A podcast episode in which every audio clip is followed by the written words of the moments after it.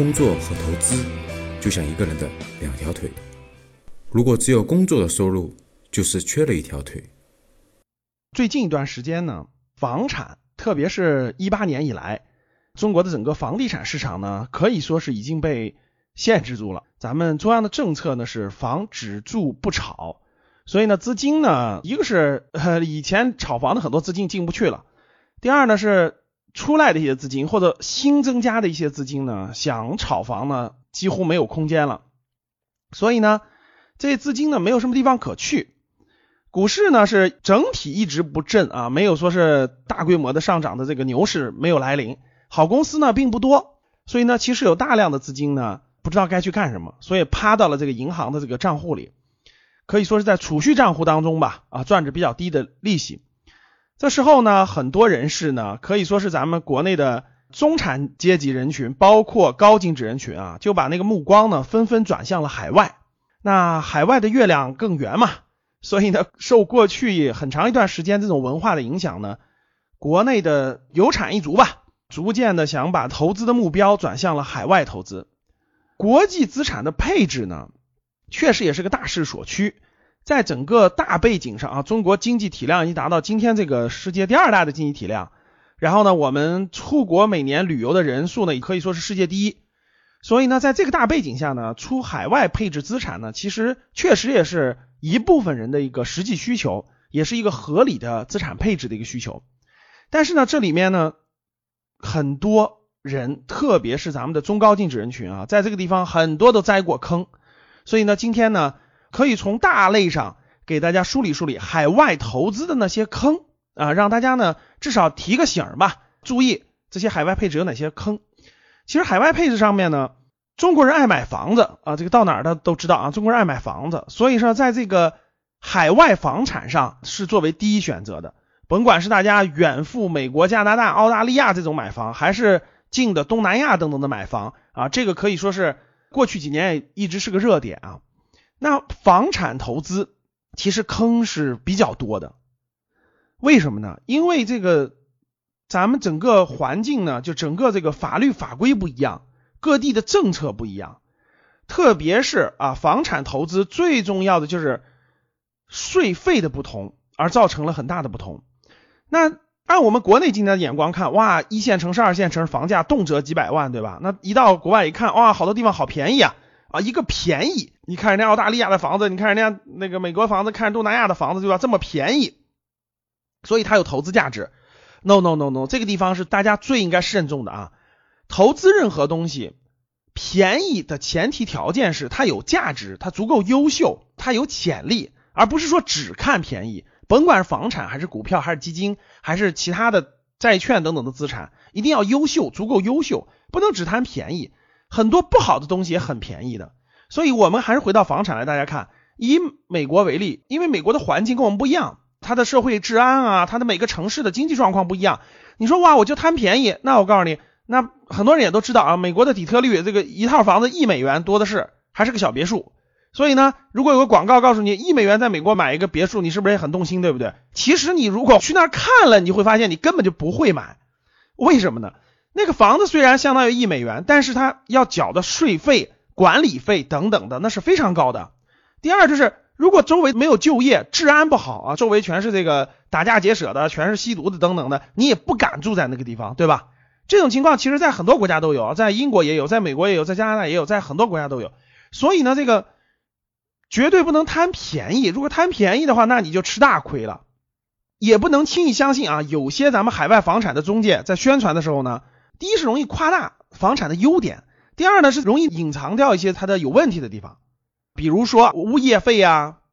律师费啊、维修费呀、房产费呀、保险费呀、管理费呀等等这些费用，你都是要交的。不交的话，这房产都会收回的。所以，如果把这些都算进去，那你的持有成本跟国内买个房子那是远远不一样的啊，那差别非常之大。有的呢，号称可以包租，对吧？就是说你买了以后，我给你包租。特别是很多旅游的城市的那种包租，其实也不能轻易相信的。这里面呢有很多的问题。所以呢，关于海外房产的投资呢，总体上呢是一句话。就是还是要看是否足够优秀，是否有潜力啊！你不能只看它便宜，一定要看它这个周围是否人口增加，大家是否安居乐业，然后有没有就业的机会，然后呢，这个呃未来人口是否流入等等，这些都是要考虑的。如果不考虑这些基本的东西，随便去海外买房的话，那那个坑那可是大了去了。第二个，那个我在我的课程当中呢，其实也详细的提到过一些海外投资的一些有问题的地方，所以大家结合起来一起学习。海外还有一个就是金融投资，海外的这种金融资产的投资，各位风险要比国内的大得多，因为监管是不一样的，然后产品是不一样的啊。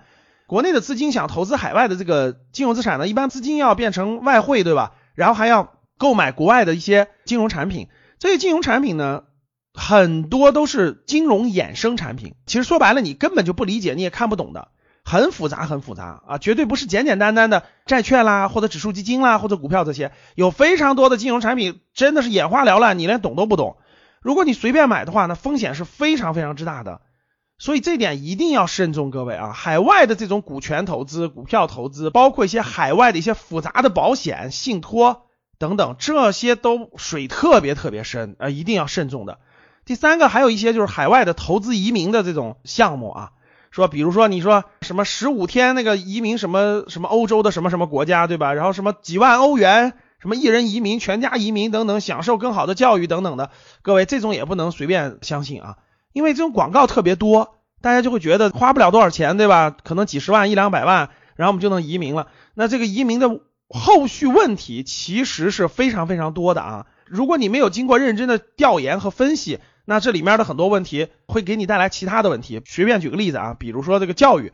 教育这块呢，有些小国家它的语言并不通用，比如说他用的是拉丁语或者用的是某种小语言。你说你去了感觉占便宜了，然后好像是那个免费的教育，但其中呢，你学的这种语言关你都过不了，可能学完了未来也没法用。你想想，你要上大学、上高中用的小语种这种的话，你其实限制了你未来很多的发展的。所以呢，还是要结合很多的实际情况去考虑的。还有一个就是各个国家呢，它的政策也是频繁变化的啊。有时候呢，这个你办理这个移民啊或什么的时候，感觉是这样的，后来政策一变，其实几年下来可能完全是不是那样的，可能你的这个资金也都损失了。再加上那个中国蒸蒸日上，是未来最好的国家，是你乱移民，你不觉得会损失掉更好的机会吗？所以还是要慎重考虑的啊。综上所述，各位，我觉得啊，信息不对称呢是大家面临的最大的一个问题。我们毕竟不生活在海外，就跟我们买公司一样，你对这个公司根本就不了解，四五千家公司，你对它根本就不了解。你说你买它的时候，是不是不知道它里面的财务风险啊、业务风险啊、行业风险等等，是不是都不知道？所以呢，信息不对称就造成了我们投资什么外汇呀、房产呀、金融资产啊、海外所谓移民啊等等这些的时候，很多的这种法律风险、政策风险、税费风险、汇率风险都会出现，很多是你想象不到的。所以呢，这个一定要慎之又慎。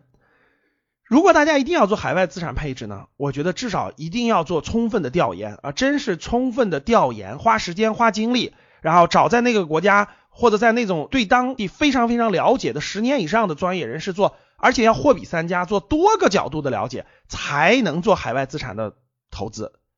总之一句话，各位啊，海外资产的配置风险非常大。一定要慎重、慎重再慎重。人不是机器，学习投资和理财，帮你走出焦虑，睡觉也能赚钱。听完很多节目后，还是困惑，不知道理财投资怎么入手，以及免费获取三个理财误区学习资料，联系阿康就好了。是不是之前投资有过亏损的经历？可以与阿康交流，微信号五幺五八。八六六二幺，我在微信那里等你。